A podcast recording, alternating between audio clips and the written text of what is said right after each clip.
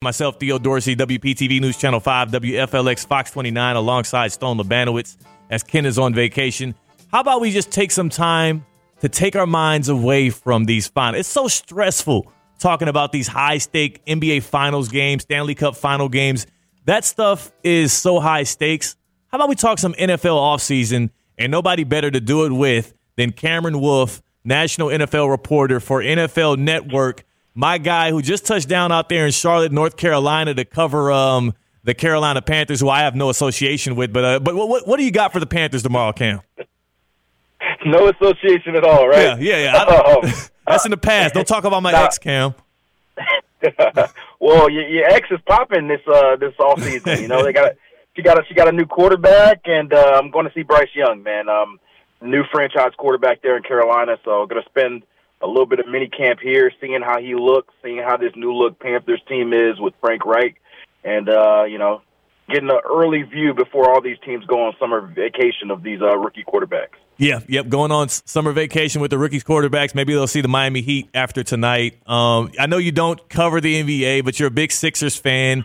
Um, and, and you obviously, uh, I seen your tweets talking about how Jokic is just a better guy. What what is your read on these finals, man? Should the Heat have any kind of optimism right now with Tyler Herro coming back for Game Five. Is that something to hold on to hope with, or should I just should I just get ready to to cry my cry my hopes away like you did in Game Seven against the Celtics? you know what? I actually had uh, high high hopes for the Heat going into this series. Thank you. I thought they were going to get it done, um, but I do think that tomorrow they'll be in the same couch that my Sixers are on. um, so we'll, hey. We'll, we'll, we'll, both uh, we'll both be nice and cozy there. Um, but the reality is, I think the Nuggets just got a little bit too much. Uh, I think the Heat might have just ran out of magic, magic uh, steam. Man, I hope I'm wrong. Um, I do love Jimmy as much as you talk trash about the Sixers. I do love Jimmy, yeah, and I want to see him get that ring. Um, but you just watch this Heat team; they're not shooting the way uh, they were in previous series. You know, Max Strus has not been playing as well. Uh, Gabe Vince has not been playing as well, and I'm not sure Tyler Herro, after being out for two months, can just come off uh, that injury and automatically make a big impact. So back at home in Denver, I just don't see how Jokic and these boys, uh, you know, let them let them loose.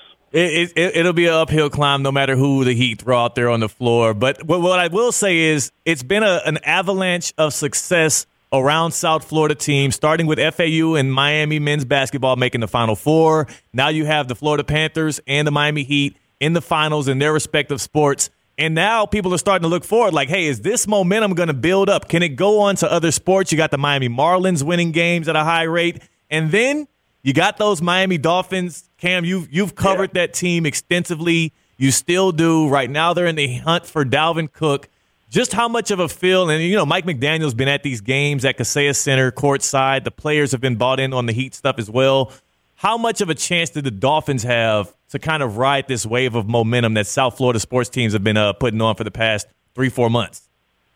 Yeah, Theo. First of all, I don't know if there's been a better time, like, in and I'm not a native here. Maybe I'll get corrected, but I don't know if there's been a better time to be a South Florida sports fan and and maybe a couple decades. Like yeah. seeing how these teams have all been in fruition. You know, you mentioned it. The Dolphins are probably the last ones. They got to get on the boat, but even them, they're coming off a playoff season, and and seem to be headed in the right direction. Um, as far as Dalvin Cook, the Dolphins are interested. Cook's interested, uh, but the problem is getting the right number. Um, Dalvin Cook wants a wants a salary close to what he was just getting paid in Minnesota, which is ten, eleven million dollars, and the Dolphins aren't going to go that far. And so I think we're going to have a little bit of a, a, a staring match to see who who budges. And if Dalvin Cook doesn't get the numbers that he wants to out of the market, then I certainly can see him taking maybe a, a hometown discount to come to play in Miami. Uh, but otherwise, I, I know you know if there's some other team that's going to offer him what he wants, you know, Miami it just might be outside of Miami's market as far as price. We got Cameron Wolfe, NFL national NFL reporter. Let me make sure I add that in there for NFL Network, um, who's currently in Charlotte covering the uh, the Cats the other Panthers, not our Florida Panthers, but the Carolina Panthers, but also has extensive knowledge on these Miami Dolphins. And Stone Labanowitz, you're a Dolphins fan. You're you hang on to every single game in, in hopes, just like the rest of the folks at Hard Rock. Stone, I, I, know you're a little antsy ahead of this season, huh? Yeah, Ken. One of my favorite questions to ask national media members nowadays is how much easier does social media make your guys' job? Just in the case of Dalvin Cook, like all, all you have to do yeah. is open up Twitter go to his likes, and he is just in broad in broad daylight liking tweets that are new look. He's in a Dolphins jersey, new look offense. He'll be tandem with Jaylen Waddle and, and, and, all these guys. Obviously, the list goes on and on. Like, how much easier it is to, is it to report on these guys, especially this Dalvin Cook case? Yeah, they they cut out the middleman, right? They they they tell right. you how they feel up front. You got hour or minutes after Dalvin Cook's release, he's taking take, posting pictures of him in Hard Rock Stadium. So it's not hard to see what he wants to happen. Uh, but I will tell you that it's not as done of a deal as maybe people would assume. He still he, he knows where he wants to be if everything's even. Uh, but you know, the money's got to work out. But yeah, you're right. Social media does make this job a lot more fun. You know, seeing what guys tweet and like and all the recruiting that goes on. Jalen Ramsey's been in, in the DMs trying to get him to come through. Uh, it, it's it's a whole different era. Um, but I, I love it, man. I, I think it helps fans stay engaged. You know, the NFL is the only real sport where it's tw- 12 months out of the year. You know, it's June. It's probably the lightest season for the NFL but we're still talking about it. I'm still traveling for work with it in Charlotte because this, this sport never stops. And so I, I love when Dalvin Cook's tweeting. I love when all the guys are, are bringing more juice because it makes it a little bit easier for me to create some content here in June. Yeah, Dalvin Cook tweets great. Maybe Mariah Mills tweets not so great for athletes uh, in 2023. Cam, you you we'll let that one sit. We'll that let that one sit. I like what I, I like what you just said. Yo, uh, Cam, you are on the Anthony Richardson bandwagon, just like I am. You've put out uh, a few different compelling pieces about um, AR and about what kind of damage he can do at the NFL level. You're also, again, about to be at Panthers mini camp to check out Bryce Young. I've been banging the drum. No pun intended with the Panthers there. I've been banging the drum about about Anthony Richardson and how I think he's the guy that you know team should have drafted, and I like that the Colts got him, and I think he'll do great.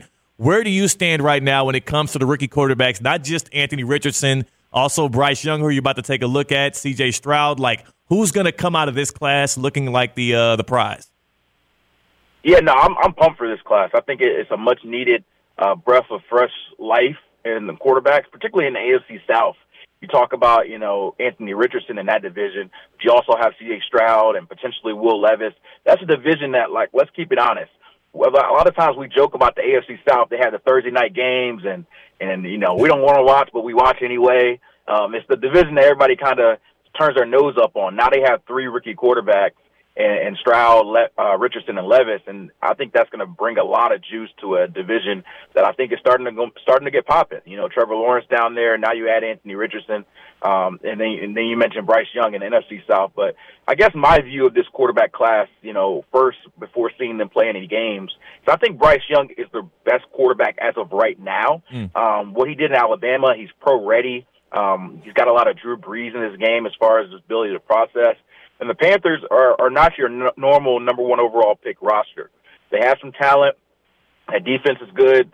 They brought in some weapons: Miles Sanders, Adam Thielen, Hayden Hurst, DJ Chark, and so I think that's a team that can compete for the NFC uh, South title from year one. But mm. what excites me for Anthony Richardson is that I think that in three years we could be looking at Anthony Richardson as one of the best quarterbacks in football, Whew. and I think he has that sort of talent I think he's a special, special athlete, and he's really just learning how to um, learn the nuances of playing quarterback in his game. He's got a pure mechanics, but you know you see him make some footwork mistakes. You see him in college; his accuracy numbers aren't great, but if you get him to mold it in the right scheme, like they have in Indy with Shane Steichen, do you see a certain turnaround like you had with Jalen Hurts in Philly?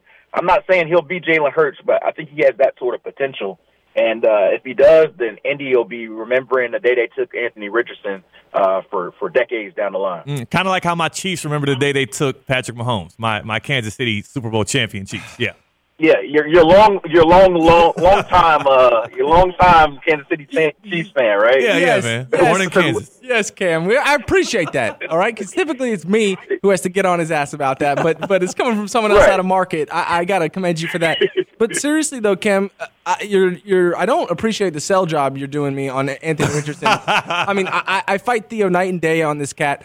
But my question is, and you're going to cover Bryce Young and you're going to put out pieces, whether it's content, visuals, or just a breakdown or maybe a sit down. But I'm watching Anthony Richardson in some of these rookie minicamp clips, and the kid is just tearing the leather off the football right now. You talked about his footwork issues. It looks like that's almost all solved up. And I know I'm just watching him do cone drills and bag drills, but he looks crispy. How much stock should us as fans and, and us as, as, as small market media members put into some of the Twitter videos and some of your pieces that you're putting out during now OTAs? Yeah, I want to caution you. It is June, so we haven't had any full bullets yet, no games yet. So I don't want to anoint this dude as as Lamar Jackson or, or Josh Allen from year one yet. I'm just telling you, I don't think that he has the uh, sort of um, uh, arc or long long term development that a lot of people think that it's going to take him so long, three four years mm. to be this guy. I think he's going to be able to be a guy sooner uh, than a lot of people think. And when you watch Anthony Richardson's game, um, he he has a lot of the the quarterback instincts that you want that you can't teach. He has the ability to stand in the pocket. He doesn't run when when chaos happens at the first time. He has the ability to take the, take the ball 80 yards on a rushing touchdown, but he prefers to be a quarterback first, which I think you don't often see with guys of his athleticism. And I do think when you have a scheme that is um, sort of surrounding him, um, differently than they did at Florida, I think you're going to see a different version of Anthony Richardson. And so I don't know what he looks like year one. It may be it may be a little rocky year one, but by year two and year three, I think we're going to be talking about Anthony Richardson in a completely different light. And um, I think it's going to be a fun few years to watch the Anthony Richardson versus Bryce Young versus C.J. Stroud and see how all three of these guys stack up. Because you know it wouldn't shock me if all three of these guys are are Pro Bowl candidates when we're talking four or five years down the line. They, no Will Levis, no Will Levis mentioned there. Left them hanging. um, I, I'll just say I'm, I'm going to wait to see it with Will Levis. I'll, yeah. I'll, I'll, I'll, just I'll just say that. we got, that makes sense. We all are. Just like he was waiting to see when he would get picked. Uh, NFL reporter Cam Wolfe, uh, NFL Network. Before you go, Cam, because I know you got to get to uh, Charlotte and and um and, and, get to those Panthers who who I'm sure take. And what's next after the Panthers? By the way, you're going to the Falcons. Yeah, yeah, I'm going to check out the Falcons. So I'll be uh, up here in Carolina in the next couple days, and then I'll fly down to Atlanta and check out Atlanta, see Bijan Robinson out there mm. and the offense they now have with Drake London and Kyle Pitts, and see what they can do in NFC South. And then then I'm back home, and then uh, then it starts a little bit of a month or so uh, summer vacation for me um, until we gear up for training camp. So real last week for a lot of the NFL and then we kind of go in hibernation mode. I love it. I love it. Well, last question, just back to these Miami Dolphins. Uh, it seems like with Mike McDaniel, with Tyreek Hill, now that Jalen Ramsey has came in the door as well, they're feeling like, just like the rest of South Florida, a destination type team. You see Dalvin Cook trying to push his way to Miami. Just how much has the culture around these Dolphins changed with the injection of Mike McDaniel, with the success of that offense and how everybody has kind of been rallying around what they can be when Tua is healthy, how much has the culture and the perception of these Dolphins changed, not just with obviously fans and the media, but other players in the league who seem to be wanting to come to Miami Gardens? Yeah, I think the national perspective of them has changed quite a bit because, you know, Miami's always been a destination because of the city, but it's been a while since people talked about the team, and uh, I want to go play with them because of the team, not just because I want to chill on South Beach. Right. And I think that that element is changing. A lot of people want to play for Mike McDaniel. He's got this quirky vibe about him that everybody loves. Uh, he's always cracking jokes. I saw a pod this week where he was uh, essentially admitting to the vaping yes. on the sideline. uh, like, what other NFL coaches do you have doing this sort of thing? And so I think he brings a, a new demand the offense he's building with the speed with Tyreek Hill and Jaylen Waddle um, and Raheem Mostert and now the rookie running back De'Von Achane, who's been impressive uh, so far. They're they are probably going to be the fastest offense that I can remember in a very long time, and that's fun. That's exciting to watch. And so, although they still haven't got to the hurdle of being a true contender yet, I think they're one of the most exciting teams in the NFL, and that, it's been a long time, a very long time since Dolphins uh, have been that team. And so the next step for them is to be able to to go mano a mano with a Josh Allen and, and potentially win that AFC East, potentially win a playoff game, and then we can truly say, hey, they can be in that that that next tier of AFC contenders. Uh, but right now, I definitely think plenty of excitement, a new defense with Vic Fangio and mm. Jalen Ramsey in there, and uh, I think the AFC East it's probably going to be the most fun division of all of sports. Now you welcome Aaron Rodgers in and sort of a three-headed battle uh, between those three teams in my mind for the division. You hear that, fans? I know the Heat and Panthers might be might be having you down in the dumps, but optimism around the Miami Dolphins. You heard it straight from Cameron Wolfe, NFL Network. Thanks, Cam, for your time. Behave yourself in Charlotte and Atlanta, man. uh, appreciate you. I, I'll, I'll try my best. Charlotte probably a little easier than Atlanta. Yeah, yeah, yeah. I know. I know.